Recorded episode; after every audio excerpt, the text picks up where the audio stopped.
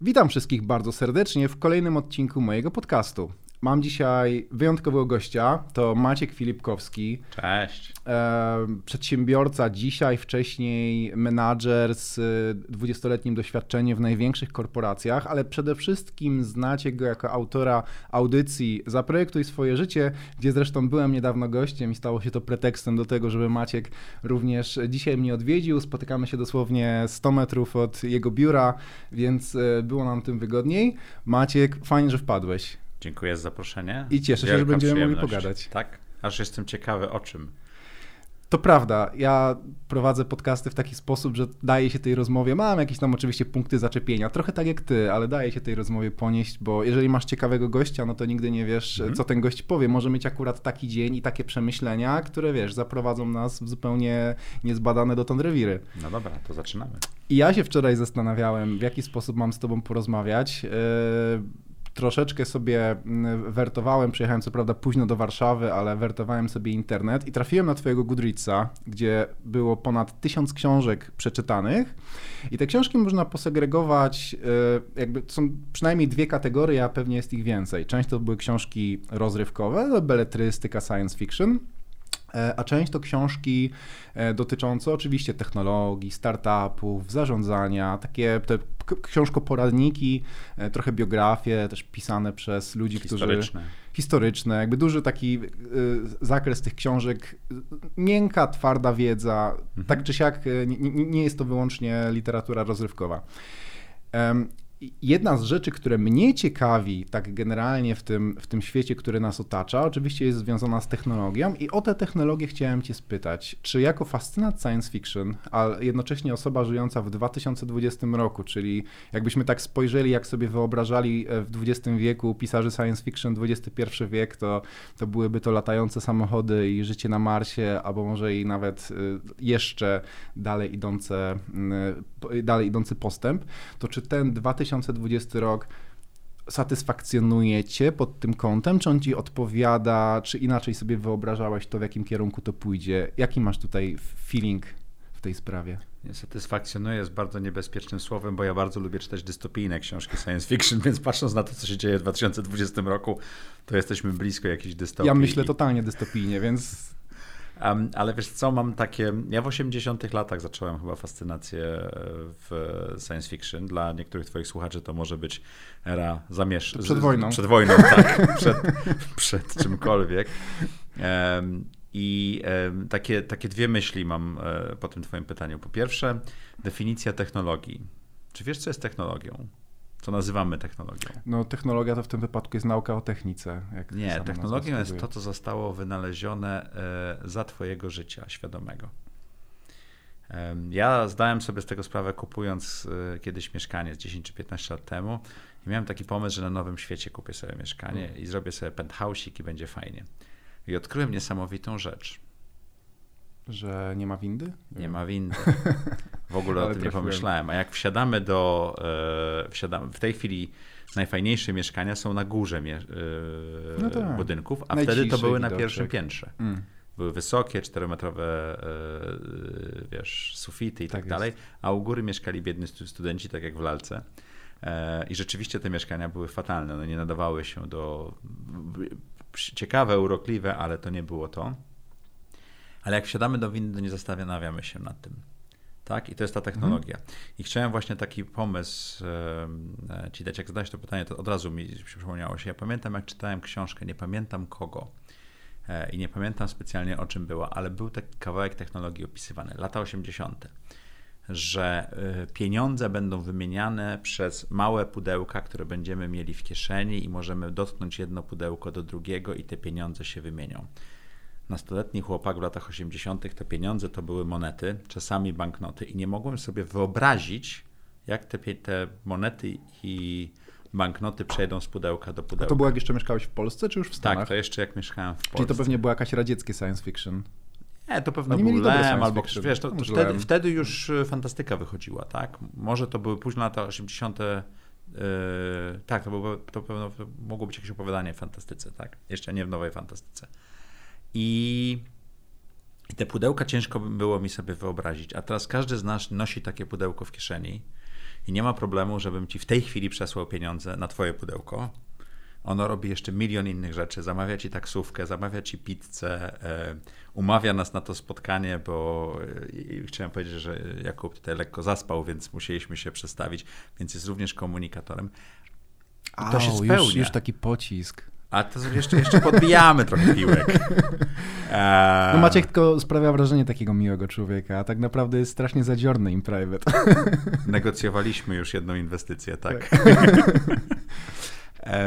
I zupełnie poważnie to ja, nie wiem, ze dwa lata temu przypomniałem sobie w ogóle o tym opowiadaniu. Nie mogę go znaleźć, szukam go, ale rzeczywiście tak jest, że my nie zdajemy sobie sprawy z tego progresu. Ja ostatnio rozmawiałem e, z moją mamą, która jest tam 40 któregoś rocznika.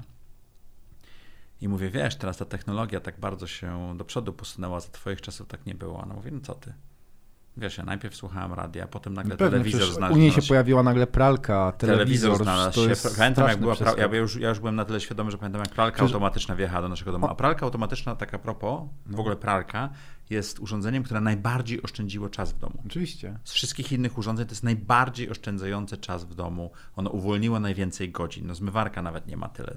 No tak, no dlatego ta pralka Frania to jest jakiś legendarny przedmiot tak. E, z czasu no, polskiego się, prosperity. Wiesz, na, na, desce prawie, że prało, tak. I to jeszcze nad rzeką. E, na obrazach tak można, ale zupełnie na poważnie. I, i, I, wymieniła te wszystkie rzeczy, które. I wiesz, potem te kasety VHS, czyli filmy, które ci się w domu pojawiły. Mhm. Tak? Czyli za dzieciństwa w ogóle można było pójść do kina i to był ja ewenement na VHS-ach akurat. To ty jeszcze pamiętasz to, to no. akurat się cieszę. Ehm, a tutaj masz tego typu rzeczy, więc my, nam się wydaje, że wyjemy, żyjemy w wyjątkowych czasach.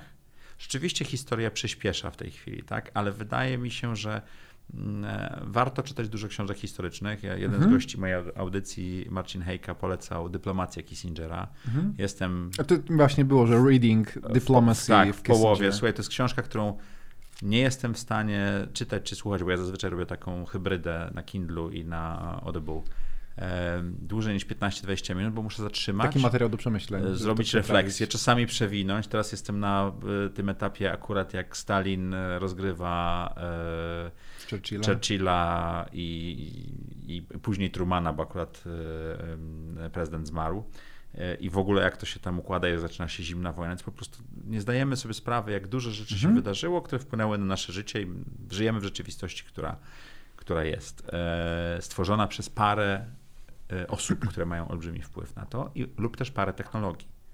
iPhone, który powstał 11-12 lat temu, mm, zmienił, zmienił 14. Zmienił, naście lat temu. No. Zmienił zupełnie sposób, w jaki się komunikujemy, poruszamy, zamawiamy i tak dalej, bo mamy ten ekranik. I wydaje nam się, że takie naciskanie jest naturalne. No to są to takie legendarna, legend, jedna z legendarnych rzeczy odnośnie Jobsa, to jest to, że pięć stylusów masz tutaj. I nie potrzebujesz, nie potrzebujesz, nie potrzebujesz Tak, pamiętam, miałem, ja miałem Apple Newtona jeszcze, tak. To, to było niesamowite. No, ty jesteś ze Stanów, my tu nie mieliśmy Ja to rzeczy. jestem, wiesz, geekiem zawsze, te, te, chociaż teraz już trochę mniej. Um, ale jeżeli pomyślisz do przodu, znaczy budując to na tych historycznych danych, na, tych, na tej technologii i tak dalej, jeżeli pomyślisz do przodu, no to jaki będzie najlepszy interfejs z technologią? To będą twoje palce? Taki, którego nie będziesz musiał trzymać w rękach. A jak najczęściej porozumiewasz się z ludźmi? A, że mówisz o, o głosie. Będzie mowa, my będziemy mówili, będziemy mówili do samochodów, będziemy mówili do lodówek, będziemy hmm. mówili do wszystkiego. Nie znajemy, ten voice first, Karol Stryja, zresztą polecam jego e, posty i tak dalej, ten voice first, czyli to, to, to, że głos będzie tym podstawowym interfejsem, to działa. E, w tej chwili, dwa lata temu chyba Google zrobił takiego asystenta, że możesz powiedzieć, mhm. zamów mi fryzjera i on zadzwoni do tego fryzjera voice'em, głosem i zamówi go. Tak? Ostatnia prezentacja Apple, konferencja zaczęła się właśnie od e, prezentacji kolejnej edycji e, tego Home Poda do, mhm. do domu z jeszcze lepiej rozwiniętą Alexą, jeszcze większą dokładnością. To nie jestem Apple'owy, więc większą ilością. Ale w, w, tym sensie jakby idę ci w sukurs, że, że dosłownie kilka dni temu to, był, to była najważniejsza rzecz. Wiesz, Apple zbudowało taki wielki dom, jaki każdy 99,9% ludzi chciałoby mieć taki dom. Oni go zbudowali na potrzeby tej prezentacji tylko i wyłącznie, no i pokazali jak, jak cały dom wokół tego tego urządzenia może, może funkcjonować. Tak będzie. I w ten sposób będzie i będziemy gadali do tych rzeczy. Więc to też można sobie zbudować. Więc podcasty między innymi są bardzo ciekawym miejscem. Ja to dlatego to nagrywam. Ty również, że możemy trochę o ten, ten voice first, o tą, tą, to, co się będzie działo, otrzeć się.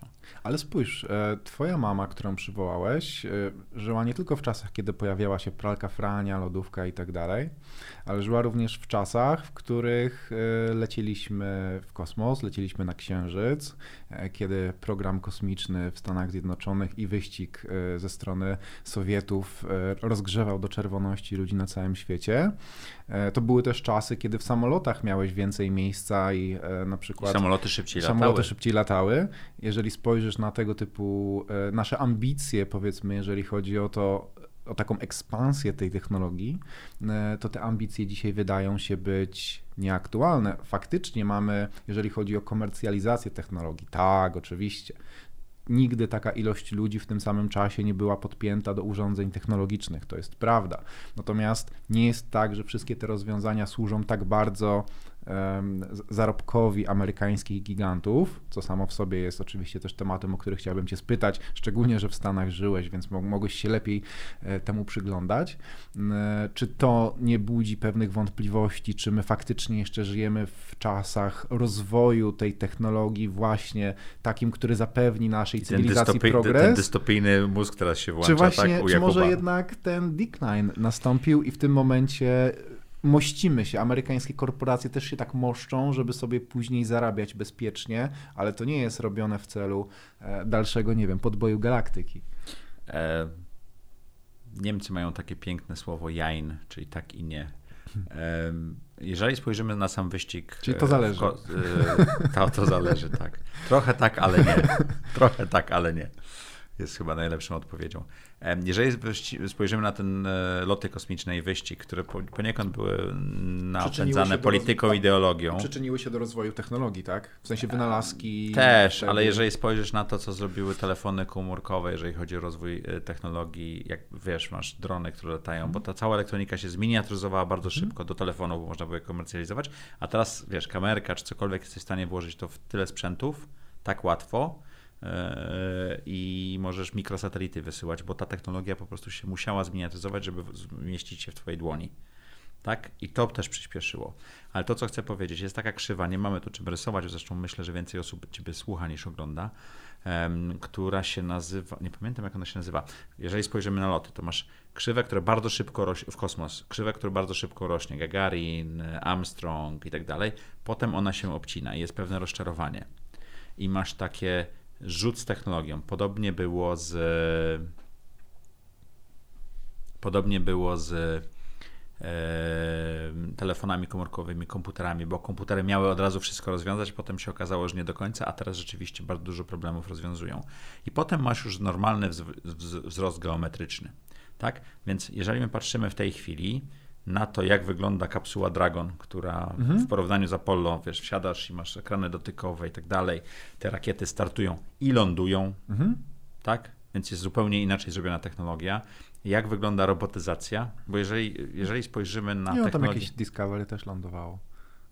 Tylko inaczej. E, no ale ilość rzeczy, które zostawała i się zużywała, była dużo tak, większa. Tak. tak, Discovery lądowało, ale Discovery to była technologia lat 70.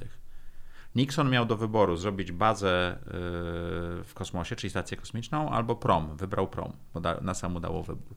Nie wiadomo, czy lepiej, bo mieli zrobić bazę, najpierw stację kosmiczną, potem bazę na Księżycu i przygotowywać się to, co w tej chwili ma nastąpić, jeżeli chodzi o eksplorację Marsa.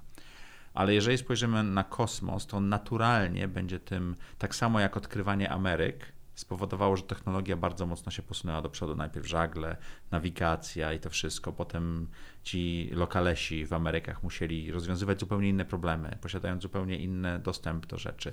I dlatego między innymi Ameryka e, rozwinęła się bardziej, tak? I jeżeli spojrzymy na to, będziesz czytał science fiction o wszystkich, czy też naukowe opracowania o tym, Zubrin jest takim świetnym autorem, którego warto czytać, bo on napisał dokładnie naukowo, co trzeba zrobić, żeby wylądować na Marsie.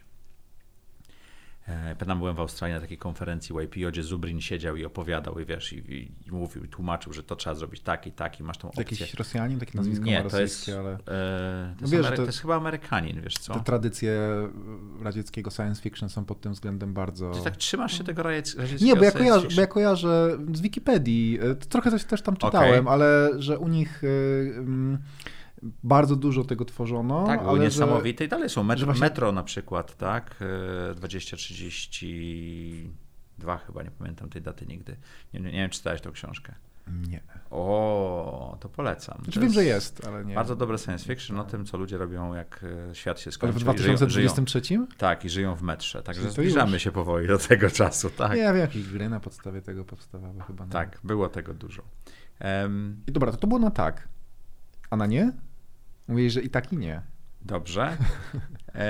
To jeszcze powiem jedną rzecz na no. tak. I prawdopodobnie e, technologie kosmiczne są tym, co tak rozpędzi ludzkość w tej chwili, bo za chwilę będą potrzebni zupełnie inni um, naukowcy, inżynierowie i specjaliści.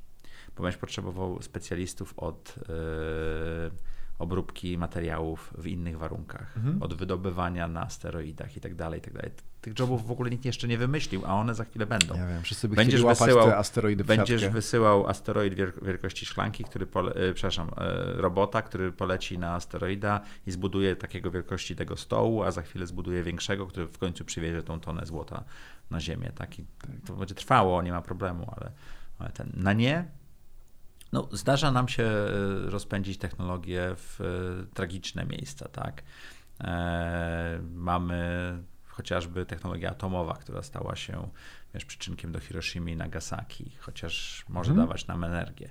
Teraz robimy fuzję, która za chwilę odpali, będzie dużo czystszą energią, tak? E, mamy biogenetykę, tak, która nauczyła nas obsługiwać różne rzeczy, więc zaczęliśmy eksperymentować wszystkimi żywymi stworzeniami. I teraz pytanie, czy wy, wirus wymutował, czy został wyprodukowany w laboratorium? Myślę, że nigdy się nie dowiemy, ale zaczynamy dochodzić do sytuacji, że z jednej strony potrafimy rozwiązywać te problemy dużo lepiej, ale możemy stworzyć problemy, które mhm. mogą skończyć nas. nas Ekologia jest przykładem takim, tak? bo myślimy o kupie rzeczy, ale nie myślimy o tym środowisku, które zostawiamy. Tak?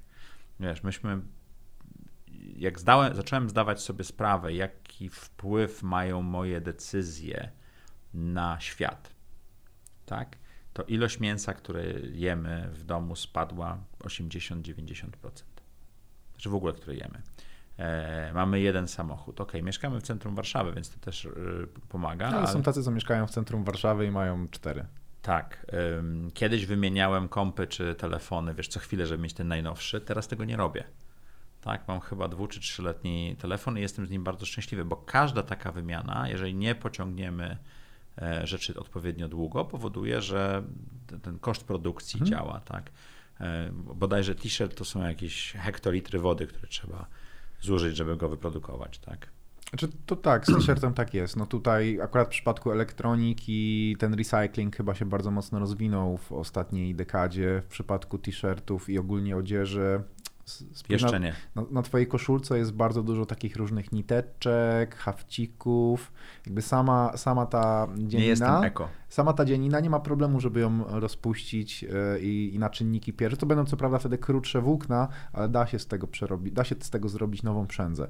Natomiast problematyczne są te wszystkie elementy dodatkowe, które sprawiają, które wchodzą w to. Ale ta bluza ma już 5 czy 6 lat. No. Ale tak, tak ci mówię z, z insidersko. Dobrze. Tej... Nie, nie, będę wchodził w modę i w ciuchy, bo to, to, ty się na tym znasz lepiej niż ja. Czyli co? Czyli, e, czyli e, Maciej Filipkowski uważa, że jeżeli chodzi o technologię, możemy raczej być spokojni. Oczywiście musimy, możemy, czy tam nic nie musimy. E, dobrze by było sceptycznie patrzeć na pewne, e, pewne, pewne innowacje, bo ktoś może się chwalić, że coś wymyślił, a tak naprawdę można było o tym wyczytać w książce e, przed, przed 100 laty. Że ostatnio... ale, ale to wymyślić, a, a stworzyć i zrobić technologię, która działa, to są dwie różne rzeczy. Wiesz, ja inwestuję w startupy, bardzo dużo osób do mnie przychodzi z pomysłami.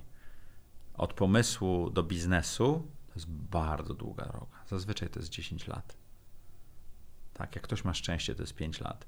Więc samym, a najbardziej szokuje mnie, jak ktoś przychodzi z pomysłem i żąda podpisania NDA w tym mm. momencie, czyli takiego porozumienia, tak, w tak. którym e, nikt nie powie, co jest, a ja mówię, ale co macie? Nie mamy pomysł. To jest ten moment, kiedy ja kończę rozmowę zazwyczaj. Mówię, na pomysł nie podpisuję NDA. A amerykańskie korporacje nie cementują tej e, sceny technologicznej, czy nie, nie rosnąc, skupując kolejne pomysły, pomnażając swoje majątki do niemożebnych rozmiarów i oczywiście nie podlegając żadnym realnym przepisom antymonopolistycznym w Stanach Zjednoczonych, no bo komuż w kongresie zależałoby na tym, żeby globalnego giganta dzielić na kawałki. Ależ podzielą. Myślisz? No ale to, to, to, przepraszam, to jest właśnie czytanie książek historycznych. Podzieliliby, gdyby... Standard Oil, mówisz o pierwsza, mówisz pierwsza o czasach, firma, która została tak, Standard Oil, nikt no. nie pamięta tej firmy, Rockefeller, tak? Pocieli. Pocieli, tak? Ale to było przedsiębiorstwo amerykańskie, a teraz mówimy o amerykańskich przedsiębiorstwach globalnych. No wtedy nie było jeszcze, sensie... wtedy jeszcze nie było firm globalnych. No właśnie, tak. I, to, I to jest ta różnica. No dobrze, ja pierwszą myślę... globalną firmą prawdopodobnie była kompania indyjska. Hmm. No. Jak tak, rząd, tak, była, jak była, rząd była, brytyjski zaczął, i ona miała swoją armię jak, jak i tak dalej. I w pewnym momencie to zaczęło, przestało działać, rząd brytyjski zaczął się wtrącać i tak dalej. To była forma wydelegowania zarządzania terytoriami ten sposób. Ale to samo stało się z AT&T, czy z telekomunikacją. Ja, ja mieszkałem w Stanach, jak Clinton podpisał tylko akt, w którym, wiesz, podzielili to wszystko, uwolnili rynek, najpierw, przepraszam, podzielili, potem uwolnili rynek telekomunikacyjny, co spowodowało nową niszę, dzięki której takie firmy jak Google, Facebook i tak dalej mogły konkurować. Nie wiem, czy pamiętasz, do 90 któregoś roku, pierwszego czy drugiego roku, albo jako, trzeciego. Jako trzylatek?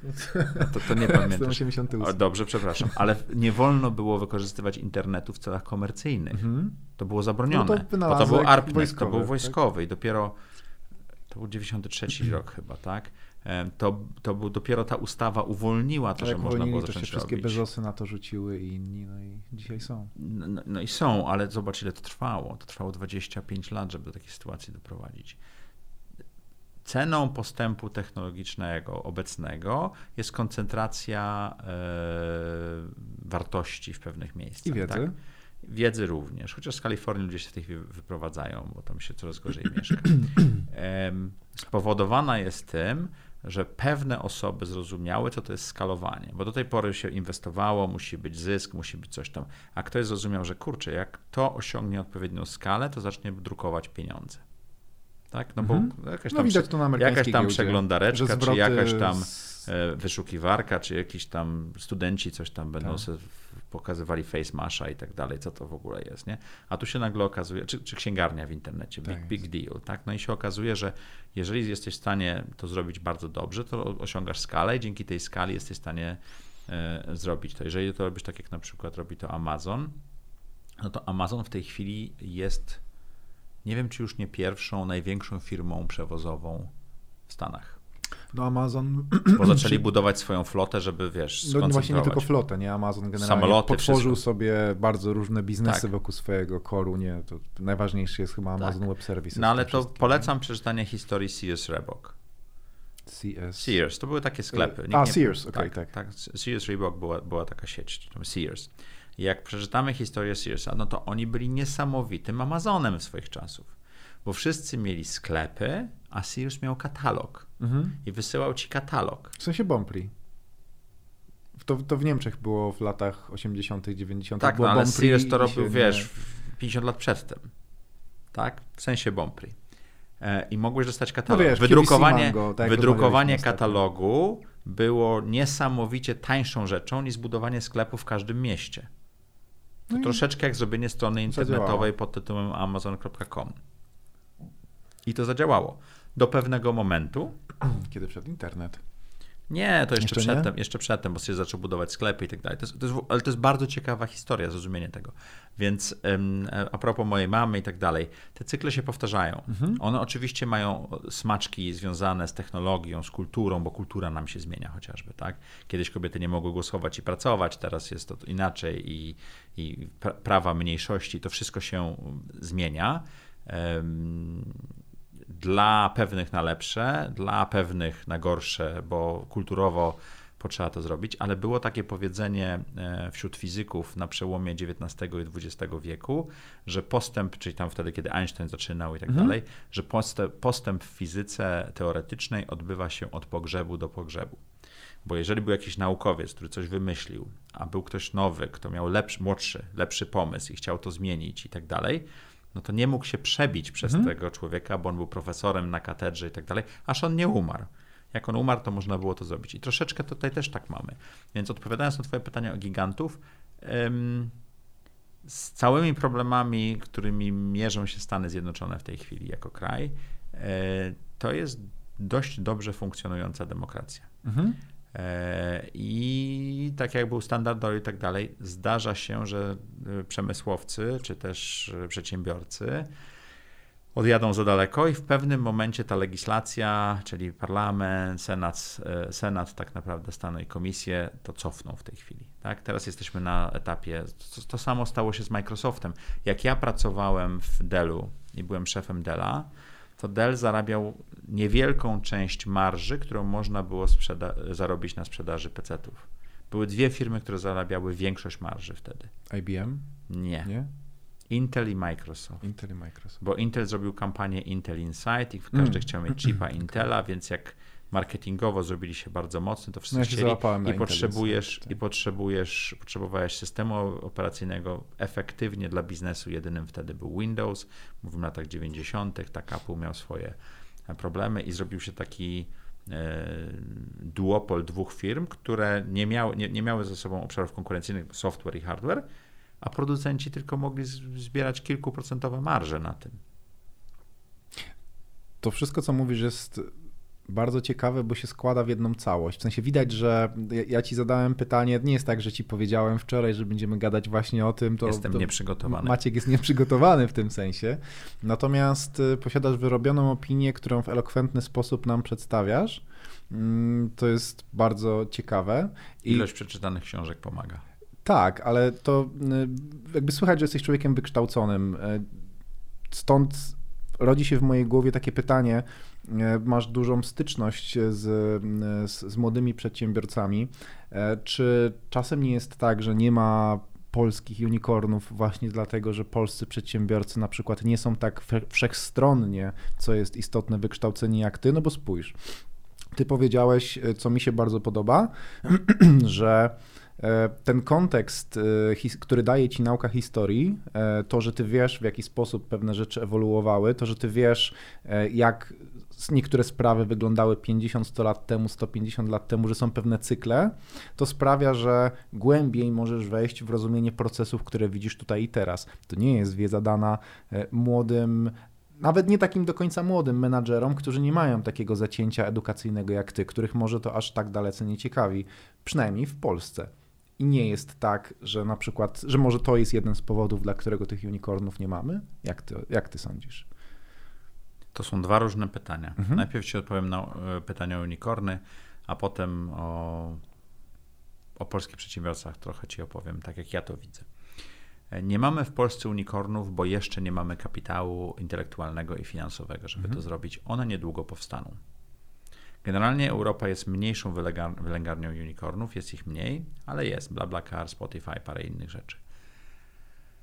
Um, łatwiej to było zrobić w Stanach, ale Stany zaczęły w latach 60., 70. w Kalifornii budować to, co się dzieje w tej chwili. Jeżeli spojrzysz na Izrael, tam też parę firm powstało, ale to były lata 80. My tak naprawdę rozpoczęliśmy naszą przygodę z przedsiębiorczością w latach 90. Mhm e, Wirtualna Polska wtedy powstała, wiesz, Onet i parę tego typu rzeczy. E, jesteśmy w tej chwili w fazie przekazywania z pokolenia na pokolenie e, tych biznesów powstałych w latach 90. Kupa z nich zostanie zniknie i tak dalej, bo nie mamy też kultury. SM, SMB też. Ja mówię też małych o SMB, nie? dużych firmach też. To jest duży problem, bardzo duży. Tak. Z drugiej strony, jeżeli chodzi o technologię, zaczęliśmy też prawdopodobnie 10 czy 15 lat później bo najnormalniej w świecie, yy, wiesz, łatwiej było pójść do pracy do jakiejś korporacji, tak jak ja zrobiłem coś takiego, niż robić własną firmę. Ta moda na startupy nie trwa tak długo. Mariusz, który zrobił yy, znanego lekarza, czy tam planera, przedtem zrobił, yy, Boże, jak to się nazywało? Nikt już nie pamięta, ten portal ala LinkedIn, który kupiła Agora od niego. Widzisz, już nawet nie pamiętam. Mam go przed oczami. Tak, tak, taki żółty i tak, tak. dalej. To, to wiesz. I, Golden Line. Golden Line to było, dziękuję ślicznie. E, Stefan Batory prowadził firmę software'ową, potem e, później spróbował iTaxi i tak dalej. To, to, można by mnożyć. Jest parę osób, którym wyszło za pierwszym razem, tak samo jak jest w Silicon Valley. E, I, i oczywiście mówimy o chłopakach z Google'a czy Facebooku, ale to są raczej wyjątki niż, niż reguły. Bezos do tego podszedł bardzo dokładnie i szczegółowo. Z historii Jobsa chyba większość osób zna, no to, był, to była porażka za porażką. Jego wyrzucili z własnej firmy, zrobił jedną firmę i ona nie wychodziła, drugą firmę i ona nie wychodziła i tak dalej. Wpakował kupę pieniędzy, większość swoich pieniędzy. Potem Nexta wsadził do e, Apple'a, dlatego że miał super software, nie? A Pixar mu wyszedł dlatego, że po prostu dał temu czas. Więc można by w ten sposób zrobić. Na to potrzeba czasu, więc nie mamy kapitału intelektualnego, czy tam zaczynamy go mieć, ale on jeszcze jest. I ja prowadzę mastermindy dla patronów za projektu i swoje życie i wczoraj miałem taką rozmowę i po prostu gadam z niesamowitymi ludźmi. Oni chcą zmienić świat i widzą to. I ja tak mówię, wow, to się zaczyna. Tylko jak ten chłopak odpali ten biznes i zrobi go e, z wielkim sukcesem, to zobaczymy efekt tego za 10 lat no może za pięć zaczniemy widzieć taki startup i o tym mówić, tak? A on unicornem się stanie za jakiś czas. Chyba, że ktoś trafi na coś, co będzie szybko eksplodowało oczywiście, ale to jest kwestia też ilości tych projektów, które będzie się robiły. Jeżeli chodzi o kapitał finansowy, no to e, polska, super książka polecam, Prześniona rewolucja, bardzo e, deprymująca, mówiąca o tym tak naprawdę, jak porównująca rewolucję francuską i rewolucję niemiecką do tego, co się stało w Polsce między 1939 a 1989 rokiem. Nikt nie zauważył, że tak naprawdę u nas elity zostały wymordowane przez gestapo NKWD, wymienione. Kapitał, my nie mamy kapitalistów. Mhm. Oni wszyscy zniknęli, komuniści się ich pozbyli. No kto? Rzemieślnicy byli kapitalistami, to nie o to chodziło. Oczywiście to, to są przemysłowcy i przedsięb bardziej przedsiębiorcy, tak? ale takich kapitalistów z krwi kości my mhm. nie, niewiele zostało. W sensie takich z pokolenia na pokolenie, tak. taki old no, money. No, no, miałem wczoraj bardzo ciekawą rozmowę, że wczoraj czy przedwczoraj, e, właśnie z jednym z moich patronów, że w Niemczech nie ma problemu z sukcesją. Tam zresztą jest mniej takich transakcji sukcesyjnych. Nie, to było z gościem audycji, przepraszam. E, bo tam, jest, tam, tam się trzyma biznes piąte, szóste, siódme pokolenie i nawet jest wstyd tą firmę potem sprzedać. Mhm. No bo to jest, wiesz, firma tam twojego mhm. pradziadka, który zrobił no, to dokładnie. przed pierwszą wojną światową i tak. będziesz tego trzymał. A w Polsce jest łatwość robienia transakcji M&A-owych, no bo my to robimy pierwszy raz. Jeszcze nie ma, nie, jeszcze nie ma czegoś takiego. Czy to jest dobre, czy to jest złe, nie wiem. To zobaczymy za 100 lat. Znaczy ci, ci ty pewno zobaczysz. Nie jest tak źle. Ja mam, ja mam trochę kolegów, e, dziedziców. E, są tacy, którzy przejęli operacyjnie już teraz w wieku 30 lat. Ale to nie są biznesy rodziców. warte miliardy dolarów. To są biznesy warte setki milionów złotych, tak. więc powiedzmy jak na polską oni skalę, z tego. Oni z tego zrobią miliardy dolarów. Oni mogą z tego zrobić ten... I oni, oni są tacy, którzy są... Są tacy, którzy...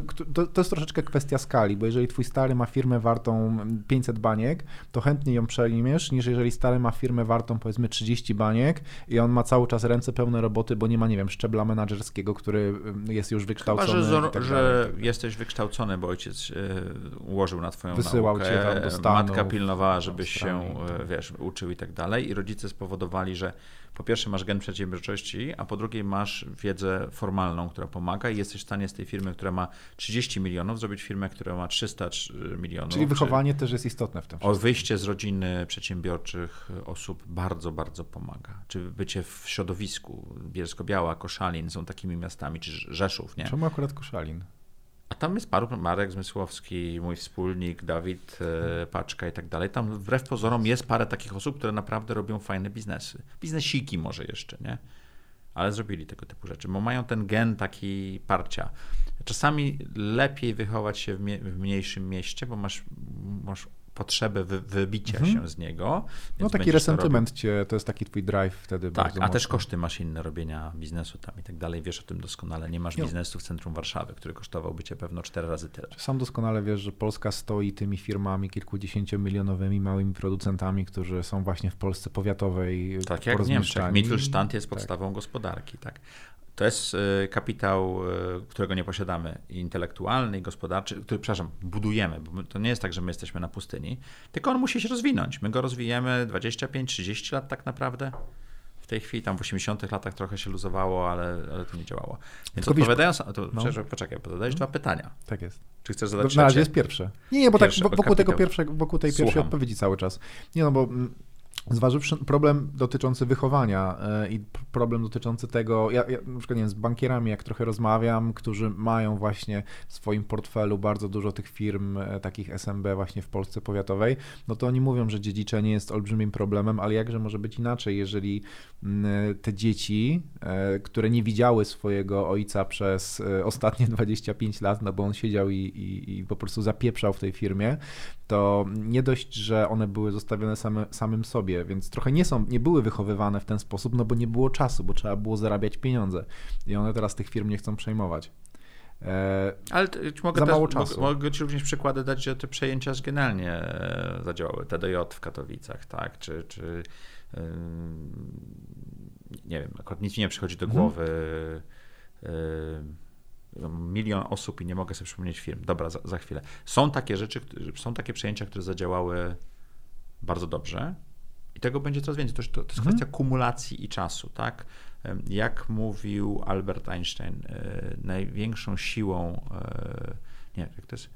procent składany jest największą siłą w, we wszechświecie, tak? I, i na tym zbudował swoją fortunę. Amerykańscy emeryci właśnie. Warren Buffett Warren zbudował Buffett. na to. Wszyscy, wiesz, wszyscy się tam e, jarają tym, że Warren Buffett nie jest, znaczy tam pierwsze 3-4 osoby są na liście, a on tam spadł niżej i tak dalej, ale przypominajmy jest... sobie, że on przekazuje, nie pamiętam, to jest 3 miliardy czy 30 miliardów e, na fundację Billa i Melinda Gates co roku. Więc on nie ma potrzeby bycia numer jeden. On ma potrzebę oddawania w tej chwili, więc zupełnie inny, wiesz, jego majątek znika, no bo on przekazuje, mhm. żeby, żeby coś z tym światem zrobić. Edukacja. Pytałeś o edukację. Wydaje mi się, że to nie jest prawdą, że polscy przedsiębiorcy czy startupowcy nie są dobrze wyedukowani. Mhm. Będą przykłady i dobre, i złe ale bardzo dużo osób studiuje w tej chwili na najlepszych uczelniach na świecie z Polski. Mhm. Bardzo dużo osób szuka możliwości edukacji zdalnej, e, kursów i tego typu rzeczy. Możesz na Stanfordzie skończyć za darmo kurs programowania, najlepszy na świecie kurs prawdopodobnie programowania. MIT ma podobną rzecz. Więc to nie jest tak, że nie mamy dostępu do wiedzy. Jeżeli chodzi o sukcesję, to ja znam tych przedsiębiorców z drugiego czy z trzeciego pokolenia, którzy kończyli Harvard czy Stanford, czy najczęściej jedno i drugie. Jak są w firmie technologicznej, to jeszcze dorzucali sobie MIT, bo mieli na to czas i pieniądze. E, znam ludzi, którzy szukają pracy na przykład w Berlinie, żeby zanim zaczną swój startup, otrzeć się o Rocket Internet czy, czy, czy, tego typu rzeczy, czy pracować dla takich funduszy jak Point Nine Capital i parę mhm. innych rzeczy, bo to powoduje, że oni są w stanie zdobyć tą wiedzę.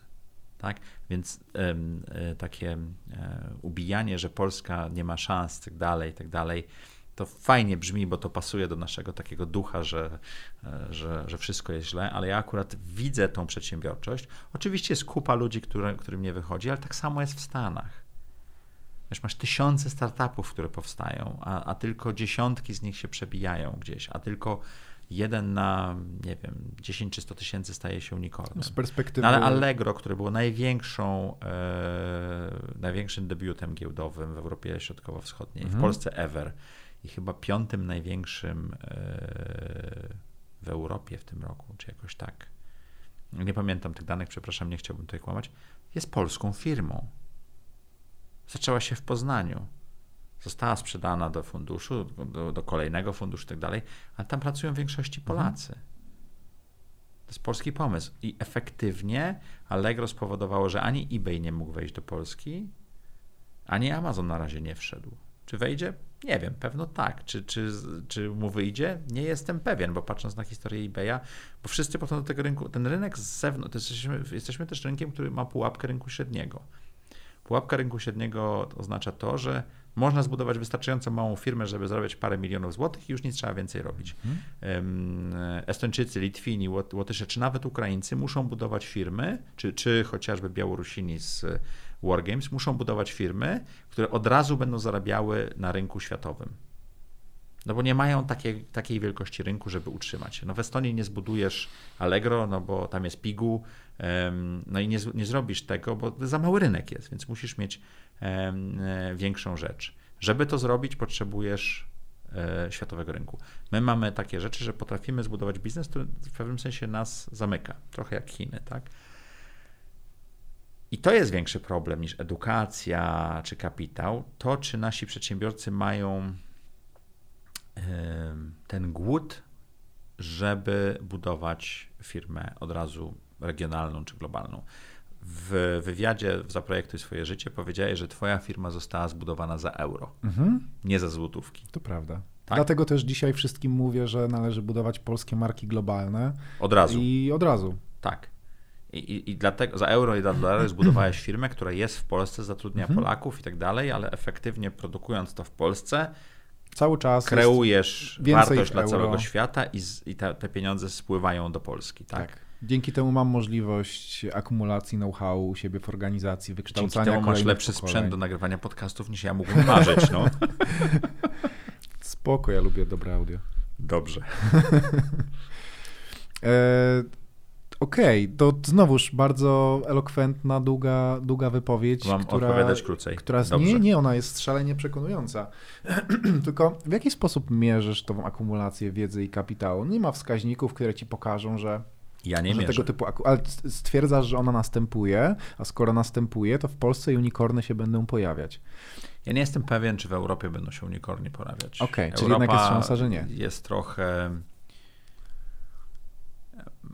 Świat się bardzo szybko zmienia, a Europa tak. próbuje bronić. Skan, skans, skans, taka skansenowa mentalność. Trochę zaczyna tak być. Ja nie wiem, czy to jest dobre, bo być może tak, bo być może Europa e, widzi coś, tak? Bo pytanie, czy powinniśmy być tacy, wiesz, super zdigitalizowani jak Chiny, że wszyscy wiedzą wszystko, gdzie jesteśmy, tak? Czy ta wolność jednostki jest ważna, czy nie? Chiny poradziły sobie lepiej z epidemią przez to, że mają państwo, które jest totalnie kontrolowane. To jest dobre czy złe? Nie znam odpowiedzi na to pytanie.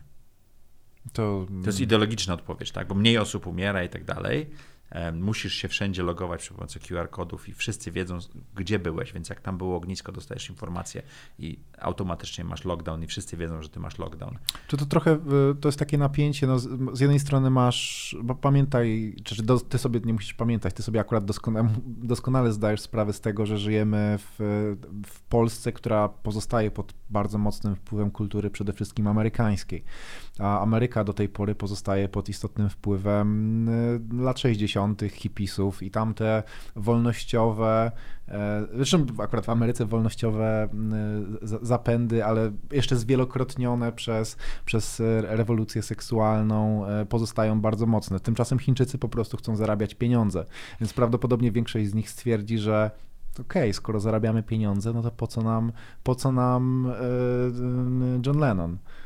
No, 30 lat temu Polska też chciała tylko zarabiać pieniądze i tak dalej. Polecam dyplomację Kissingera na temat tego, pod jakimi wpływami e, jest Polska. Bardzo zmienisz zdanie i polecam prześnioną rewolucję. E, to chyba nie do końca jest tak, jak myślisz. Sądzisz, że nie pozostajemy pod najmocniejszym wpływem kultury amerykańskiej?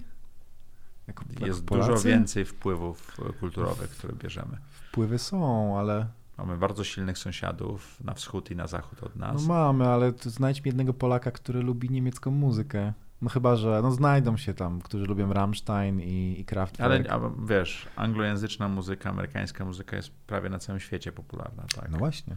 To oznacza, że Amerykanie mają wpływ nie tylko na Polskę oczywiście, tak. ale na cały świat. Ale że gdzieś tam się to do nas w każdym razie przelewa. Czyli Czyli mm, best case scenario jest jakie? Best case scenario jest takie, że y, oczywiście przed chwilą powiedziałeś, że wcale nie jesteś aż takim optymistą, jak, jak, można, jak mogłoby to wybrzmieć z twoich wypowiedzi, ale best case scenario jest takie, że nastąpi, że tych pieniędzy będzie w Polsce jeszcze więcej, że tego know-how będzie jeszcze więcej, że te firmy, które tutaj są, y, będą wypuszczały kolejne pokolenia E, kolejne generacje wykształconych menadżerów, że będą pogłębiać w kolejnych obszarach wiedzy swoją, będziemy pogłębiać swoją wiedzę i gdzieś tam wśród tych firm albo wśród po prostu społeczeństwa, jak pojawi się jakiś przedsiębiorca z pomysłem, to znajdzie grono specjalistów, którzy będą w stanie mu pomóc wdrożyć ten pomysł, będzie akurat dość pieniędzy na rynku, będzie akurat miał powiedzmy takie zapędy, żeby, żeby ekspandować, bo trochę za granicą sobie żył i wtedy to się może udać? To jest e, gra liczb. Im więcej mhm. przedsiębiorców będzie, im więcej osób będzie wykształconych, im więcej kapitału będzie, tym więcej e, przedsiębiorstw będzie startowało, czy też e, pivotowało do nowych opcji i w końcu któremuś się uda. A ten problem po stronie przedsiębiorców, e, na przykład ten problem know-howowy, on występuje tylko po stronie przedsiębiorców, potencjalnych przedsiębiorców, czy on występuje też po stronie VC? Bo wiemy, żeby zbudować unicorna, to Nie, ale zobacz, co się dzieje w tej chwili z, z, rynkiem VC w tej chwili. Unia Europejska dała nam dużo pieniędzy, którymi zarządza PFR. Tak. Powstało PFR Ventures. PFR Ventures wpompował miliony w ekosystem startupowy. Powstało dużo funduszy PFR-owych, Business Starter i innych tam są różnej jakości ludzie. Większość z tych funduszy ma świetnych ludzi, niektóre mają trochę mniej, ale to zupełnie nie ma znaczenia, bo efektywnie wykształcimy ekosystem. Ten model biznesowy powoduje, że tam jest koinwestycja aniołów biznesu, więc zachęcasz więcej osób do stawania się aniołami biznesu. Tam jest gwarancja 80% kapitału, czyli najpierw wychodzą aniołowie, potem wychodzi fundusz i PFR na sam koniec. Więc to też bardzo fajnie jest zbudowane, co powoduje, że my wpompujemy bardzo dużo kapitału, którego brakowało i większość z niego się przepali. Tak? Ale to nie o to chodzi w tym. Tak, tak jest z inwestycjami. Ja wiesz, ja, jeżeli inwestuję w 10 startupów, to każdy jeden musi mi zwrócić mhm. cały portfel myśl, myślisz, w dwójnasób albo w trójnasób. Tak, bo ja wiem, że one padają. Mhm. Ja zacząłem inwestować tak bardzo szeroko 6 czy 7 lat temu. Mówisz, pierwsze inwestycje, pierwsze inwestycje trafiła, zaczęły, zaczęły umierać. Y, pierwsze inwestycje zaczęły umierać bardzo szybko. I ja tak naprawdę ten rok jest pierwszym rokiem, gdzie ja mam więcej exitów niż pogrzebów. Mm, gratuluję. No, zobaczymy. Znaczy na razie negocjowanych jeszcze, jeszcze wiesz, ja, ja wierzę w Exit w momencie, jak pieniądze są na koncie. To samo mówię każdej innej osobie, że dopiero deal jest zamknięty, jak jest kasa na koncie. Tak, tak. Ostatnio miałem bardzo ciekawe ewaluacje ze spółką, w której ja zainwestowałem przy wycenie powiedzmy 4, wycena jest w tej chwili powiedzmy 10, 100, e, przepraszam 100, czyli teoretycznie zarobiłem 20 razy pieniądze, tak? Dobrze liczę? Tak. 25, 25. Razy, 25 razy pieniądze, widzisz, nawet nie umiem liczyć pieniędzy. E, I taki fajny jestem i pytają się, czy chciałbym wyjść. I zazwyczaj jak anioł biznesu wychodzi, to jest jakiś tam dyskont 30-40%. Oni zapro, zaproponowali inny, e, plus tam coś tam, coś tam, coś tam. I ja tak patrzę i mówię, a to są trzy razy pieniądze. Tak? Czyli ta waluacja, ta faktyczna waluacja spółki jest 12 nie jest 100. 8 razy mniejsza. Tak, to, te, te liczby były trochę inne, ale no, chodzi jasne. mi o to, że Skalę. Y, ale ta, ta, faktyczna waluacja spółki już nie jest 100 i wszyscy mówimy, że to jest coś takiego, ale bo, bo to jest Ona cash on cash, cash on cash. Nie no, rundy, rzeczywiście ktoś tam pewno wszedł tak dalej, ale na moje potrzeby no to waluacja jest 12. Czy zarobić w 3 lata 3 razy pieniądze to dużo czy mało? Zależy jaką część majątku inwestowałeś. Zależy nie, trzeba myśleć portfelowo też, bo no. to te, jeżeli tutaj mogę wyciągnąć, to się stanie z następnymi i tak dalej. Jeżeli to była duża część kwoty i pojawiło się jakiś missed opportunity, w które nie wszedłeś, bo nie miałeś, bo poszedłeś w coś innego, to, to zależy. Właśnie, właśnie to, to, to zawsze zależy, no. prawda? No ale wiesz, no te, tego typu sytuacje też, też się zdarzają w inwestowaniu w startupy. Ale ty ostatecznie najwięcej czasu w tym momencie, nie wiem, czy pieniędzy, pewnie, pewnie nie, chociaż sam dobrze wiem, że kręcenie filmików do internetu wcale takie tanie nie jest, inwestujesz y, w Zaprojektuj swoje życie.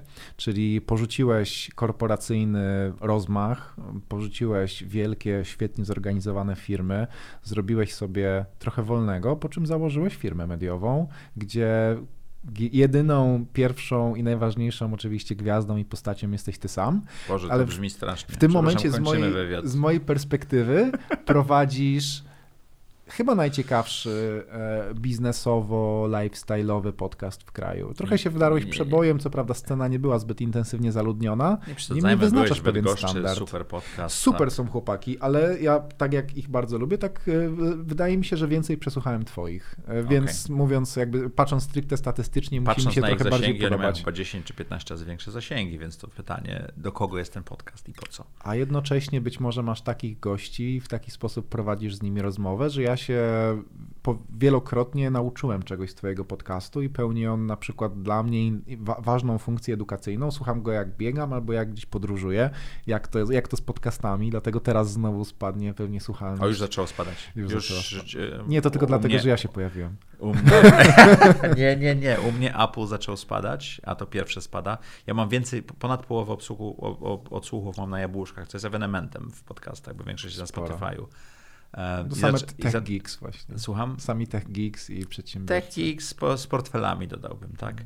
Mm. I zaczęło spadać znacznie, a to, się, to samo stało się w marcu i to stało się jeszcze w marcu 16 chyba był lockdown, a ja już od drugiego widziałem, że coś się dzieje. Super bo, dane do przodu możesz Te osoby, które tak. słuchają na Apple chyba są bardziej uświadomione i tak dalej. Nie wiem jak to działa, ale rzeczywiście mm, to tak spadło u mnie. A może więcej biegają. O 60%. Może więcej biegają, nie, nie wiem. No to tak gdzie też zacząłem słuchać, e, to też jest kwestia może technologiczna. Ja na przykład zacząłem słuchać podcastów biegając dopiero kiedy sobie kupiłem AirPodsy. E, wcześniej to, to może być tak proste. No. To może być tak proste. Um, Jakie było pytanie? E, w sumie nawet nie wiem, czy je zadałem. Zaczęliśmy tak ględzić sobie trochę. O podcaście i o gościach. A, to ci opowiem o podcaście i gościach, jeśli mogę, chyba, że chcesz zadać pytanie. Dawaj, nie opowiadaj. Mu chciałem po prostu chwilę pogadać A już wiem, tym, jakie było pytanie. Firma medialna jak ci, jak i tak dalej. Ja ci trochę chciałem, taką najpierw ci laurkę wystawiłem, chciałem cię pochwalić e, i to była... Tak się to... podlizuje tak, gościom podcastu. Dokładnie. No to ręka rękę myje, jak to w Polsce, nie? Um, ale chciałem o tym pogadać w perspektywie, w perspektywie Twoich planów, w perspektywie biznesowej. E, wiem, że, bo to jest tak, że kiedy zaczynałeś, to mogłeś sobie stwierdzić, a co mi tam, zrobię taki podcast, zobaczymy co wyjdzie. No i pykło. No i teraz jak pykło, to musisz się z tym bujać, nie? No i jak planujesz się z tym pobujać? To trochę inaczej było. No. Mm, ja mam trzy grupy, y, które dostarczają mi dochód pasywny: przedsiębiorstwa, startupy i nieruchomości. I stwierdziłem, że stworzę czwartą, mm. czyli content. Mm. Tak? I zacznę zarabiać na jakimś kontencie. Książka, blog, cokolwiek. To był taki pomysł. Potem dorwałem książkę Michała Szafrańskiego. Dochód pasywny. Wiem, czy to w, słuchałem twój podcast, że znaczy, twojego ja, podcastu, gdzie ten dochód pasywny dochód pasywny podkreśliłeś, że jest znaczy, bardzo ważny dla ciebie. Poczekaj, poczekaj, to, to cofnijmy się jeszcze dalej. Podcast Zaprojektuj swoje życie i jego nazwa wynika trochę z tego, co mi się udało zrobić. Bo ja przeczytałem hmm. trzy książki, które bardzo na mnie wpłynęły. Dwie dotyczyły Kiyosaki, Tim Kiyosaki, e, Bogaty Ojciec, Biedny Ojciec, Tim Ferris, 4 godziny tydzień pracy i później był Ben Zander i z żoną um, The Art of Possibility. Chyba nie ma po polsku. Ktoś mógłby wreszcie wydać. Um, i Kiyosaki nauczył mnie, czym jest dochód pasywny, ale nie potrafiłem jak. jak yy, wiedziałem co, ale nie wiedziałem jak. Tim Ferriss powiedział life hackuj wszystko i już wiedziałem jak. Wymyśliłem biznes, który stworzyliśmy i on, on zadziałał. Tak, to była moja pierwsza inwestycja. Zainwestowałem całe 50 chyba tysięcy złotych, jeśli pamiętam. Wtedy to wydawało mi się olbrzymią sumą. E, no bo to jest duża, nawet wtedy to było naście lat temu. E, I ten biznes zadziałał. I od momentu, kiedy w 2001 czy 2002 roku na INSEADzie przeczytałem Kiyosakiego, to wszystko szło w tym kierunku, że ja miałem plan, żeby mieć, być niezależnym finansowo. I to jest ten projekt mojego życia, który zadziałał. Wszystkie inne aspekty mojego życia nie zadziałały dokładnie tak, jak chciałem, i tam wiele jest perturbacji. Ci, co mnie znają, to wiedzą. E, ale to się udało zrobić. Między innymi hulajnoga, z której spadłem mm. i mam rok wyjęty z życia, wiesz, o, zwracając do jakiejś normalności i zdrowia. Um, że mimo tego ludzie proponują ci e, inwestycje w hulajnogi. Pamiętam post, jak tam obśmiałeś e, gościa i... Znaczy ja go nie obśmiałem. Czy ty mu, ty, ty mu odmówiłeś, ja, ja, a on ja, się zrobił agresywny? Ja, to, to nie, to, to, bo to ja miałem... Bardzo, bardzo dużo osób do mnie pisze. To jest kilkanaście tak. osób dziennie do mnie pisze. I to jest wielokanałowe, więc to jest mm. w ogóle straszne do ogarnięcia e, że chciałoby, żebym coś tam pogadał, zrobił i tak dalej. Ja, ja muszę to filtrować, bo nie jestem w stanie. I był człowiek, z którym e, ja się nigdy nie widziałem, ale udało nam się parę razy w mediach społecznościowych wymienić i że ma biznes hulajnogowy. I ja odpisałem, no wiesz, to, to nie jest biznes, który ja wejdę, tutaj może nie czytałeś coś takiego. Tak, tak trochę heheszkowo rzeczywiście, tak. to był jakiś poranek. E, on coś jeszcze odpisał, ja coś jeszcze odpisałem, tak dla mnie na lajcie, nie? Na lajcie. E, I zostałem, ja szoku, zostałem zwyzywany, tak, ale zostałem tak zwyzywany z takimi epitetami. Dostałem pismo od jego prawnika później. Że tak. to wrzuciłeś do internetu. Że to wrzuciłem do internetu. Ja to, wiesz co, ja to usunąłem, bo w domu mieliśmy dyskusję, że powinienem być jednak taką osobą, która mhm. postuje dużo więcej pozytywnych treści. Mhm. Więc ten post chyba wisiał 2 czy 3 dni, ale tam były takie korpociota, yy, izda, uj i tak dalej, i tak dalej. Już tam, nie, żebyś nie musiał wy tego. Po prostu taki ruszyło. Ja myślę, że to nie, nie, nie wiem skąd to się wzięło i człowiek ma jakieś problemy, nieważne. Ale to był taki szok. To, to jest dwa razy od dwóch lat miałem taką sytuację. Raz ktoś zhejtował to, że puściliśmy reklamy e, na YouTubie i ja eksperymentuję z podcastem. I to było tak, chciałem coś odpisać i za chwilę pięć osób po prostu z, spałowało tą Byli osobę, że, że, że, że, w ogóle, że to no. jest super treści, jest zespół, za który trzeba płacić, nie ma problemu z reklamami i koniec. I ja mówię, okej, okay. a tutaj miałem taką reakcję, wiesz, ja nie wiedziałem, co z tym zrobić. To się to tam leciało bardzo dużo i w pewnym momencie powiedziałem, no dobra, ja po prostu skopiowałem całą tą rozmowę, umieściłem w internecie. I potem jak dostałem pismo od, y, tam, od tej osoby i od prawnika, to odpisałem, bardzo chętnie spotkam się w dowolnym sądzie, tylko uprzedzam, że cała nasza korespondencja, którą od tej pory będziemy prowadzili, będzie upubliczniana. Nice. I zrobił się cicho. zagrywka. Ale i tak skasowałeś. Nie, skas- no bo po co? Po co? Zgadzam się. Ja nie wiem, czy w ogóle dobrze było, że to spostowałem, tak? Yy, tak. Nie wiem. Tak? Z drugiej strony może ktoś, kto z takimi ludźmi w przyszłości robiłby biznes, przeczyta i zda sobie sprawę, że ludzie są ludźmi, tak? Mamy zajebistych przedsiębiorców, mamy um, ludzi, którzy sobie nie radzą w życiu, mamy oszustów, mamy przestępców Oj, i, i, i rozrzut jest bardzo duży w każdym społeczeństwie, nie tylko w mhm. Polsce, tak? Ale y, przypomnijmy, to, ty nie pamiętasz, miałeś 3 lata, tak, ale na początku lat 90, ja w 98 roku wróciłem do Polski, czy w 97 chyba już nie pamiętam. E, to chodzenie wieczorem nie było bezpieczne na ulicy. A nie, to mnie skroili jako dziecko parę razy. No przecież ja wiem, no w, Pol z Polski jestem. Ja miałem to... kolegę, który przechodził Można przez... pierdol dostać łatwo w Polsce tam, cały czas. E, wiesz, pola mokotowskie, temu tam wiesz, bum bum i zegarek, zabrali portfel i coś jeszcze. Wiadomo. A ja w tej chwili czuję się super bezpiecznie Dzisiaj na polach mokotowskich w, no, ale w nocy, w dowolna pola idziesz. Tak, ja, ja, znaczy, ja już, no. może to jest kwestia wieku czy zdrowia, już nie piję tak dużo, ale jakbym y, szedł na rauszu przez ulicę Warszawy w nocy, nie bałbym się, że ktoś mi coś zrobi. A 25 lat temu tak było, więc... Turyści, gentryfikacja... Zmieniamy tak, temat. Zmieniamy temat, bo poszliśmy w ogóle w bok. Najlepiej, Jak to było? Najlepiej to wytnijcie, wracamy było? do tego. Więc przeczytałem książkę Michała Szafrańskiego, y, Zaufanie, czyli Waluta Przyszłość, taka pomarańczowa mhm. książka, gdzie on opisuje tak, jak zbudował swój biznes. Tak. Nie? I mówię, wow, z tego da się zrobić biznes. I zacząłem... Też mi się podobała. Się książka moim zdaniem bardzo fajna, taka instrukcja, jak zrobić biznes na blogu, czy na czymś takim. I generalnie taka jedna z lepszych książek, jeżeli ktoś myśli o przedsiębiorczości, jeszcze tego w ogóle nie robił, to tam jest pokazane, jakie to wcale nie jest łatwe. Tak dość szczerze, bo on tam próbuje jeden kurs, drugi kurs sponsorów i tak dalej. To nie jest tak, że pyk i mu wyszło. Mhm. Nie? E, I on tak naprawdę zrobił, jest mistrzem jednego produktu, który świetnie zrobił, i teraz dodaje do tego produktu kupę rzeczy. Tak? E, podziwiam Michała, e, mam nadzieję, że będzie gościem audycji. No bo w pewnym sensie, podobnie jak Basia Piasek, która powiedziała, że mam high social proof, a ja się spytałem, przepraszam, a co to jest? E, to jest, jest, jest, parę osób, które bardzo mi pomogło, jak to robiłem. Więc ja stwierdziłem, że chcę to zrobić. To było na wakacjach, czytałem na plaży, pamiętam, w sierpniu tą książkę. Zacząłem spotykać się z ludźmi. Między mhm. innymi spotkałem się w Sopocie z Basią Piasek i pytam, jak wy tam robicie te rzeczy i tak dalej. Oni wtedy jeszcze Wolf Summit prowadzili. No i ona mi opowiedziała, kim ja jestem. A ja mówię, tak? No nie wiedziałem, no, dla mnie takie naturalne. A, a, co to jest high social proof? No to znaczy, że jesteś wiarygodny. Okej. Okay. A co, a, mam duży network, a to wszyscy nie mają tak dużego networku? Hmm. I się okazało, że I masz się okazało, kapitał, że, które, z którego nie zdawałeś sobie sprawy, że masz. Tak, tak, jak to się mówi. Yy, dowiedzia dowiedziałem, dowiedziałem się, że mówię kurce. prozą cały czas, tak? No, dokładnie. E, I to było bardzo ciekawe i zacząłem to robić. I co się okazało? Jak zacząłem to robić, to po pierwsze zdałem sobie sprawę, że na tym tak łatwo nie jest zarobić. Mhm. I w pewnym sensie wyłączyłem tą potrzebę czy chęć. Ale dla mnie, czytając te trzy książki, e, jedną z podstawowych wartości, która mnie napędza, jest chęć uczenia się. No jak zacząłem robić podcast, zacząłem się uczyć, jak wygłuszyć studio, jakie mikrofony kupić, jak edytować, gdzie zrobić. Najpierw technologii.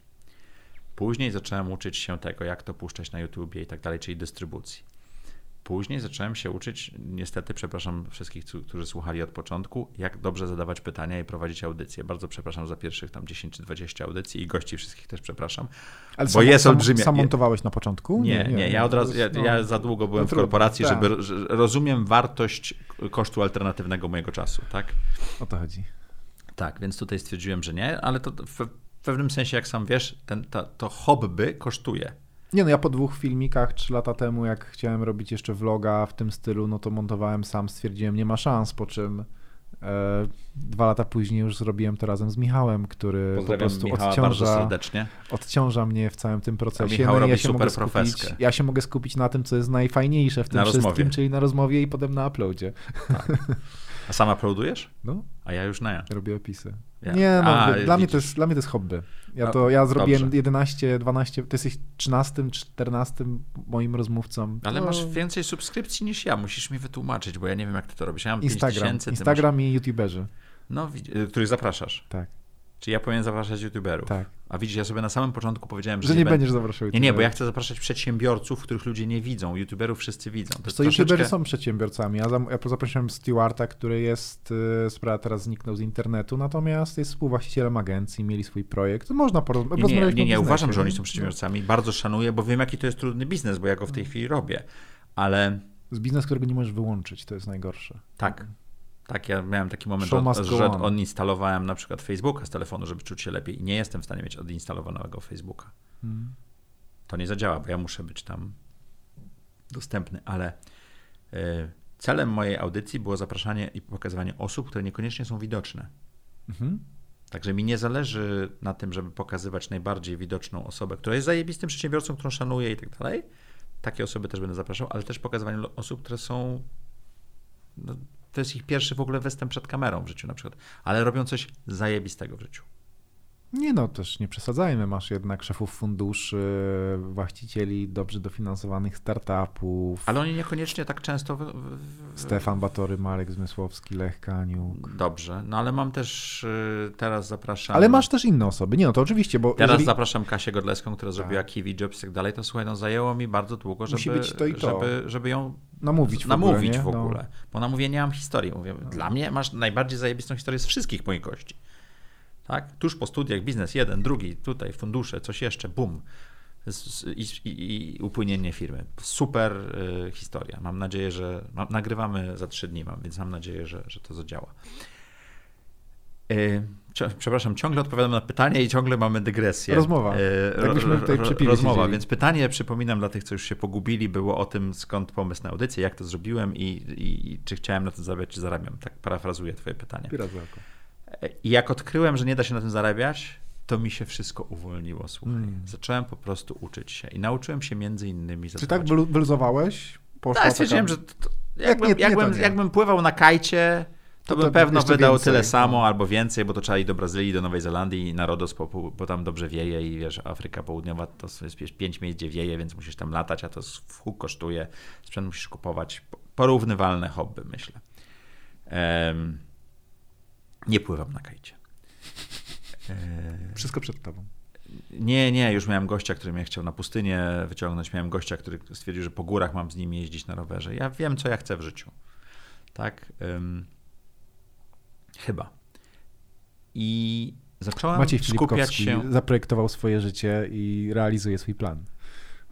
Trochę tak, ale nie tak. Nie tak. Mój, mój plan polega na tym, żeby budować most z tego, co spływa w dół rzeki. To było, tak, to było, w, przeczytałem to w nocy.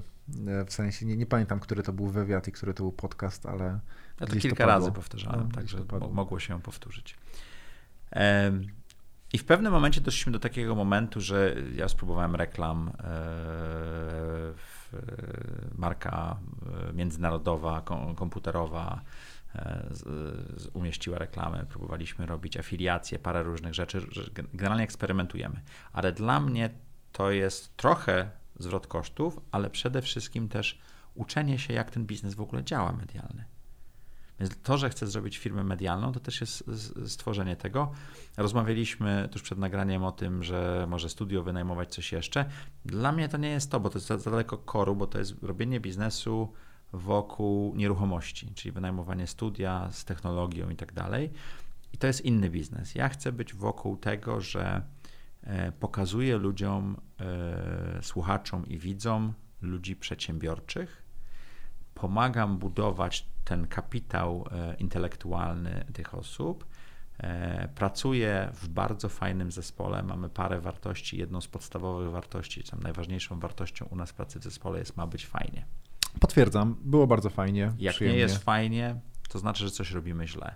Czyli jak za bardzo przemy w jakimś kierunku, w tej chwili mamy dyskusję o rebrandingu tam od setnego odcinka, bo już nadchodzi, że coś tam i nagle się zrobiło tak kurczę i to, i to, i to, i to, i tak wszyscy się spinają.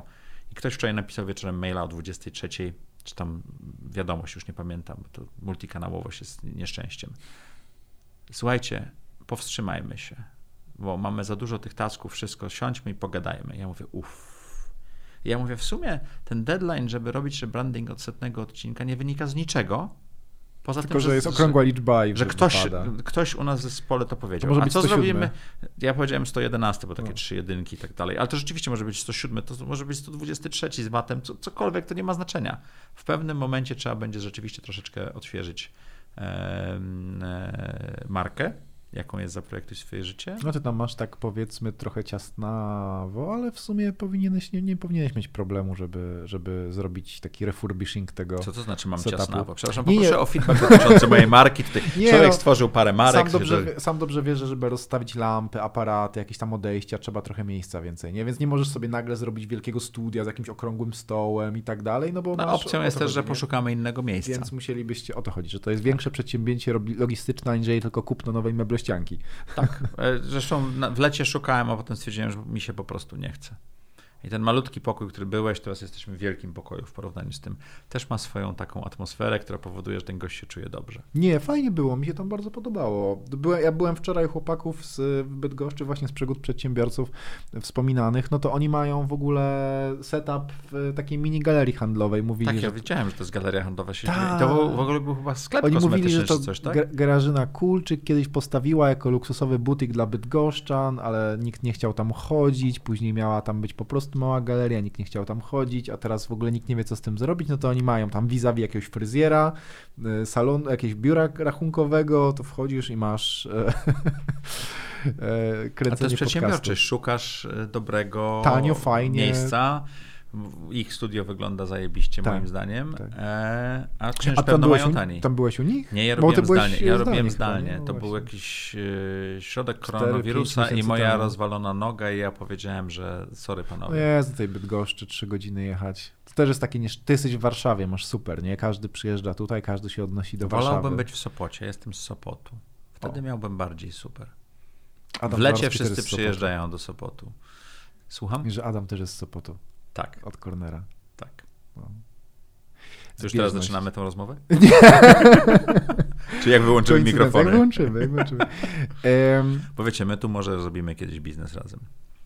Są takie. No to, to jest właśnie ta magia podcastów. Nigdy tak. nie wiesz, co z nich wyniknie. Nie ma się co spinać, że coś z nich wyniknie, ale zawsze może. Ja o tym mówię, że jest taka rzeka zdarzeń i trzeba wleść w tę rzekę zdarzeń. Trochę jak w sumie mówisz, budowanie mostów z tego, co ci spłynie. Że jest rzeka zdarzeń, dopóki w nią nie wejdziesz, no to nie złapiesz tego, co ona ci przyniesie. I też trzeba wejść w odpowiednio szybki nurt. Yy, nie za szybki, żeby cię nie porwał. Tak i nie za wolny, żeby odpowiednia liczba rzeczy spłynęła. Jak jesteś za szybkim, to po prostu cię to z, może zniszczyć, tak? Jako osobę, czy jako zdrowie. Rozwinięcie obrazka. Ja sam zacząłem kręcić podcasty też dlatego, że wiem, że rozwijając swoje przedsiębiorstwo, w pewnym momencie stanę się pewnie osobą trochę bardziej publiczną, pojawi się więcej PR-u, więcej presji ze strony prasy, więcej Chłopak presji. ma parcie na szkło. Tak. I trzeba się tego nauczyć. Nie, trzeba się tego nauczyć. Bo wiesz, jak ktoś nagle tak. zostaje postawiony w świetle reflektorów, to... no to go to oślepia i nie wie w tak, ogóle jak albo, się Albo mówi kłopoty. Nie? A jak wchodzisz powoli, coraz głębiej... A robiłeś szkolenie medialne dla siebie? Nie. No warto. Byłem na jakimś takim, to jeszcze jak było przed I Love e, Marketing, e, byłem u Kamila Kozieła na, na takim krótkim szkoleniu odnośnie występowania, ale... Nie, nie, to szkolenie medialne jest troszeczkę innym szkoleniem. Roz, jak rozmawiać z prasą? Jak rozmawiać z dziennikarzami, z prasą, to jakbyś, jakbyś miał kryzys w firmie na przykład, to to jest niezbędne. A ja już parę kryzysów przeszedłem, już się w praktyce nauczyłem. Miałem okay. w, w czerwcu tam naczelny na temat, e, zapukał, bo mieliśmy problem z wysyłkami Natomiast wydaje mi się, że dobrze poprowadziłem rozmowę z nim. O 15 minut po tym, jak widziałem, że jakiś dziennikarz się interesuje, od razu już miał maila ode mnie na skrzynce e, i bardzo otwarcie i wylewnie prowadziłem z nim korespondencję, przez co artykuł wyszedł bardzo ambiwalentny, no i nie było dramy. Ale dziennikarzami e, trzeba otwarcie. Ja na przykład w tej chwili a propos inwestowania w edukację i tak dalej, bo to jest dla mnie bardzo ważne, ta wartość uczenia się jest super ważna. Ja w tej chwili e, jestem w trakcie kursu czy też coachingu z e, dykcji i mowy mm, i to jest, typu rzeczy. To jest tak, to jest Bo istotne. ja stwierdziłem, że jak mówię bardzo mhm. szybko, jak myślę bardzo szybko, to mówię bardzo szybko i nikt mnie nie rozumie, bo połykam końcówki. Mam ten sam problem. No i ja po prostu znalazłem kogoś na Pyrkasterze, takiej konferencji dla um, podcasterów. Mhm. Zresztą bardzo pozdrawiam Magdę i z Magdą w tej chwili. E, A face to face czy przez Zdalnie, bo, bo to zdalnie. jest Kraków versus Warszawa. I da się zdalnie? Da się, bez problemu. Słuchaj, ja e, moi, ja sąsiedzi, chodziłem, ale moi sąsiedzi mają e, problem, bo ja wiesz, Wiem, we, jak to jest, we wtorki, bo, no, 9 rano, a ja tak. robię brr, brr. Brr wiem, do mikrofonu i wiesz, jest głośno. Polecam ci bardzo, mogę napisać. Nie, ja trzy miesiące chodziłem, ale potem przestałem, bo coś tam a przydałoby mi się. Też nie mam takiej, nie, to, takiej doskonałej wiesz, jakbym chciał jak, mieć. Jedną rzecz, którą zrobił koronawirus dobrą, bo zrobił bardzo dużo złych Otworzył rzeczy. ludzi na zdalne. Zdigitalizował tak, komunikację tak. i, i wszystkie inne rzeczy bardzo szybko. No, ja zamawiam zakupy do domu z dostawą od 6 czy 7 lat. I to było dla mnie normalne, bo ja po prostu tak Ale pracowałem, że nie miałem czasu. Yy, a tutaj na, nagle wszyscy odkryli, że można coś takiego robić, ludzie, którzy zawsze chodzili do sklepu. Dla mnie pójście do, do sklepu jest takim ewenementem. Ja pamiętam, jak kiedyś się chodziło do wielkich hipermarketów, ja wchodzę i mówię, może jaka to jest strata czasu, tu trzeba jechać pół godziny, zrobić to wszystko. Ja sobie przeklikam i to się jeszcze pamiętam. Jeszcze zakupy są te same. Jeszcze więc... pamiętam, robiłem jeszcze w Piotrze i Pawle kiedyś robiłem zakupy, jak istniał, tak? E, online'owo, e, bo to była pierwsza sieć i ja odkryłem niesamowitą rzecz, że tam nawet mogę płacić 20% więcej, ja i tak wydam mniej. Mm. Bo nie mam tych wszystkich zakupów tego, impulsowych. Oczami, oczami impulsowych. Ja mam koszyk, ja wiem, co ja potrzebuję, pyk, do widzenia. A ja zacząłem rekrutować. E, nie, nie rekrutowałem jednak przez, przez Mita. E, to zawsze były face-to-face -face rozmowy. Ja się stałem teraz takim rutyniarzem. Co mogę załatwiam przez Mita. Spodobało mi się to, przyzwyczaiłem się. Naprawdę. Mimo, że, jest, no mimo, że miałbym siebie za osobę bardzo zdigitalizowaną po prostu gdzie się da. Kurs dykcji cię zaskoczy. Jeżeli że się tam, da. No, dykcji mowy. Generalnie. Zaprojektuj swoje życie. Kolejna mega dygresja, którą tutaj zbudowaliśmy. Skończyliśmy na tym, Przepraszamy że... wszystkich słuchających, jak się już pogubiliście, to nie przejmujcie się, my też. Hobby. To było hobby, planujecie zmianę planu, ale... Y, znaczy nie tyle planujemy, wiesz co, to zaczęło po prostu działać w ten sposób, że zaczęli zgłaszać się do nas reklamodawcy. E, czy jednak, czy jednak chcesz, żeby przynajmniej nie, nie dokładać do interesu? Ja już nie dokładam do interesu. Tak? Nie jakoś tam wybitnie, ale tam powiedzmy będę plus, minus, może minus zero w tym roku, w drugim roku działalności. Um, ale to w większości dzięki patronom. Mhm. Mamy patronów, którzy mhm. nam, nas, nam bardzo, bardzo pomogli. Ja bo mogłem zatrudnić jeszcze jedną osobę, która nam pomaga project managementowo, ogarnia to wszystko i tak dalej. Zaczęli do nas pukać reklamodawcy, trochę sami, trochę, wiesz, ja dzwonię i tak dalej. To nie są, to nie są jakieś zawrotne sumy. Wiesz, ja nie mam zasięgów, nie mam tego typu rzeczy i, i nie zależy mi na tym i też nie będę y, odchodził od koru, tak? Ja będę pokazywał rzeczy, które uważam, że dla osób przedsiębiorczych i przedsiębiorców e, mogą być przydatne. No właśnie, bo ty masz super wyspecjalizowanego Książki, tego tak. No wiesz, ja, ja zadaję myślę, trudne że... pytania osobom, żeby opowiedziały o tym, jak była, jak wyglądała ich droga życiowa. Super mnie interesują wszystkie zakresy. To nie są trudne pytania. Co mógłbyś przestać teraz robić, co spowodowałoby... Yy, to jest, to, to i, zrobi, I co ty zrobiłeś wtedy? Wycięliśmy to niestety. To ciekawe, yy, zajęło chwilę, tak? To nie jest pytanie, na którym ktoś się zastanawia. Mój zespół zadał mi pytanie to. Co mógłbym przestać robić, co poprawi moje samopoczucie lub spowoduje mój rozwój? Musisz, wiesz, jak, czy wiesz, jaka to jest odpowiedź? No. Przestać robić audycję. No co ty? Bo to mi uwolni 3,5-4 dni w, w, dni w tygodniu. Jeżeli przestał, bo, bo ja, ja, tak bardzo w to wszedłem z pasją, że to mi zajmuje, to miało zajmować półtorej do dwóch dni w tygodniu maks, bo ja tak działam, wiesz, 40 godzin, które pracujemy i w takich pięciogodzinnych segmentach mniej więcej działam. Mi to w tej chwili zajmuje 40 godzin, a oprócz tego robię inne rzeczy. Strasznie dużo, naprawdę. Nie, bo ja jestem totalnie z pasją, siedzę, wymyślam gości, siedzę, robię pytania, robię research. No. Wiesz, jedno nagranie u mnie godzinne trwa 2,5 godziny. No, tak jest. Bo gadasz pół godziny przed, tak. pół godziny po, albo lepiej. Ja się przygotowuję 2,5 godziny do 3 godzin przedtem na gościa czytam. Ty też czytałeś przygotowując mhm. się, więc to już jest 5 godzin. Potem ten wywiad trzeba obejrzeć, merytorycznie zrobić. To, to już w tej chwili robimy y, sztafetowo w zespole, czyli nie każdy wywiad ja oglądam.